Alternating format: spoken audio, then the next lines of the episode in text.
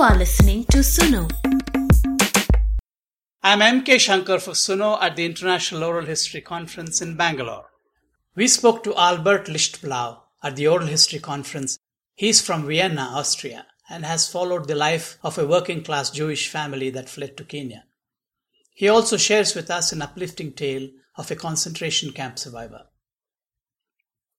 Nobody had taught us anything about oral history. So my first interview was just a disaster because I was working on a on a rent strike and I went to the building where the rent strike took place 70 years ago and asked people, do you remember this rent strike? And the people said no. And I didn't have another question. So I found out that I have to do something about the way of asking people and approaching them. So, but uh, anyway, since then, it just was just a fascination meeting people and to hear their stories and to hear their ways how they see the past. And it, in Austria, it's very difficult because we had the Second World War. Mm-hmm. We have different narratives, and I'm from the post-war generation, mm-hmm. and the war generation very much felt attacked by us because mm-hmm. we always were asking, and the, there was such a big silence about what they did. So this was also confrontational. Yeah. Anyway, but it was it's a fascination and still going on. I still love to meet people, and it's always like opening a new world. Yeah, before I ask you about some interesting narratives that you've been able to gather, Austria was a flashpoint for the Second World War, Mm. especially with the Third Reich and the Führer Mhm. coming there. There's a memoir, uh, but he writes about other things. Eric Kandel, won the Nobel Prize Yeah. for his work on memory. So he talks about Austria. So I just want to know, as an oral historian, have you been able to understand this psyche of what actually happened? Why did that sudden change happen from a classical to an extreme position, which was which led to a lot of turmoil? Um, that's one thing about Austria. I, I told you about the silence. Uh, so the group on the, let's say, perpetrator sides, whatever this means, you know, those who had to join the army or join the Nazi party, so they were really on the perpetrator side. They they didn't want to speak out. There were good reasons for that because after the war, if you um, you could have get into troubles. So the problem for us always was that we never got interviews which which were very useful. So there was a very very little group uh, who was ready to to speak out, and this group, from our own experience, I know two people I interviewed and they got troubles after that because it became public. So we made more or less by this situation we were forced to interview uh, victims, uh, and we had to use documents and other archival materials to to understand uh, about how you know things changed in Austria. So, but this is a different story. It's it's a, there are different sources more or less.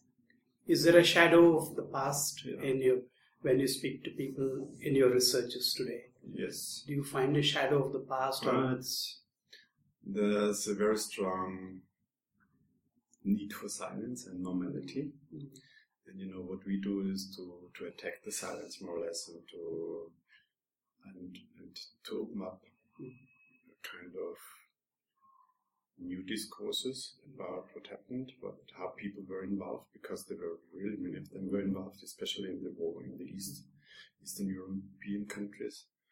Um, and we had big, tr- well, we had big fights about about history. Really, I mean, it's really tough, including shouting, you know. Uh, yeah. You see, there is no there is no undercurrent of tensions any longer. Uh, because the In Germany, you have you have occasionally you know neo Nazis coming Yeah. up, and So it's still there. so do you still have that in Yeah. Australia being a very very conservative core of Yeah, we still have this. I mean, we also have a very strong right-wing party and right-wing populist party, Mm. and the Second World War is always one of the topics. Yeah. Mm. It's, it's ongoing. How does oral history do you think? How is it going to humanize or make any difference to a society Um, like yours? well, again about Austria. So I, I mentioned that we we interviewed a lot of uh, victims. So most of the victims who survived didn't live in Austria anymore because they had to escape. Otherwise, they would have been killed. Only a few came back. So we did interviews all over the world. Uh, by the way, also there was a special project not by me about immigrants to India and to Asia. Um, and for me, it was important to understand, and this is a more or less general human question about forced migration. And you can learn a lot, you know, just to listen to this special group, for instance, because it was a forced migration. So, you know, it came overnight more or less. People had to leave. But the experience was that they felt home before, Mm. that they were very affiliated to the culture of the place in Austria. And it made it very difficult to, you know, to move somewhere else and suddenly you are more or less uprooted. But you still have your roots. And this is one of the challenges in your life. We did a lot of interviews and, and I think we understood really very much about what it means to, to have this experience. Just to give you an example, um, I always ask about dreams, and there's a regular dream. Well, I found it out in four memoirs or interviews.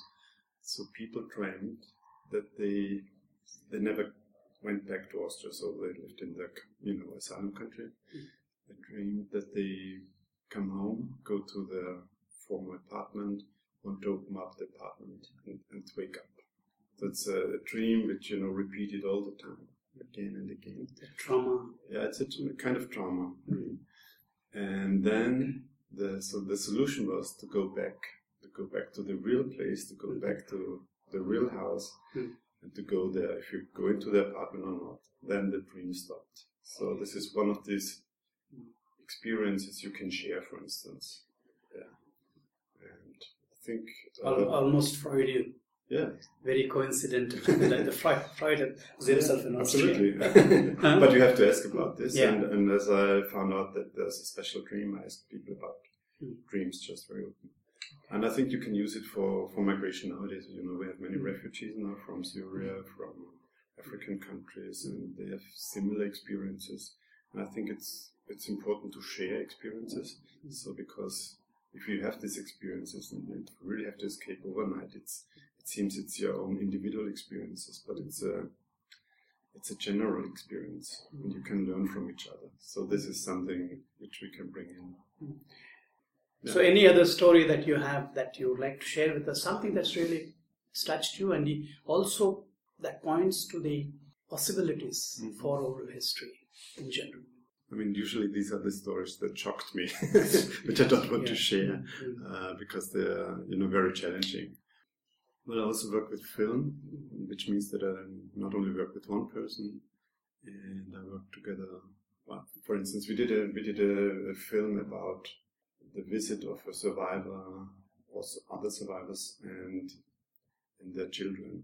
Uh, this was a special project. It was in Mauthausen. This was the biggest concentration camp in Austria, with many sub camps, and uh, it was a camp for various groups. But this, in this case, I interviewed a Jewish survivor from Poland, and he brought his uh, two daughters to the concentration camp. It was not the first time, and we filmed this. And there were two. We had little time. They only had two hours there at the, at the site. And there was little time, and there were some two things were very impressive. Uh, you know, I asked the person, the survivor, what was the if you if you're at home, is there a place you think of here? And he said, yeah, it was the glory, because this was a killer. They had to carry stones, and if you were too weak, you know, they just uh, pushed you down the mountain, and things like this. So there was a death stair, and it's still there. Uh, and we walked in. We went there in the middle of the death stair. There was a group, uh, Russian group, uh, and it, I think it had to do with the camera because they started to sing for the survivor. Mm. He could speak Russian. Mm. So they, they started to sing in the middle of the death stair. It's a very sad place. Mm. And they invited him to dance. And the survivor danced with one of the young singers of this group. Mm. And for me, this was something very important. Because how can you dance in a concentration camp on a death stair? It really gave me to think about it. And I think he had good reasons because he's a survivor. He can celebrate that he survived.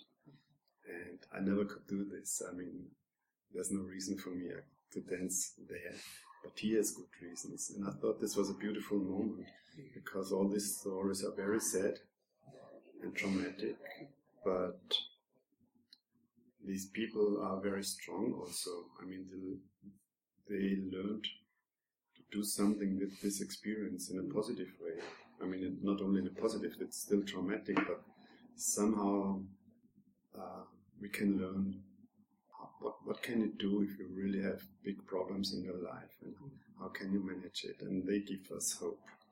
And this is one of these moments. Excellent. Thank you, Albert. Thank you. Thank you. Thank you.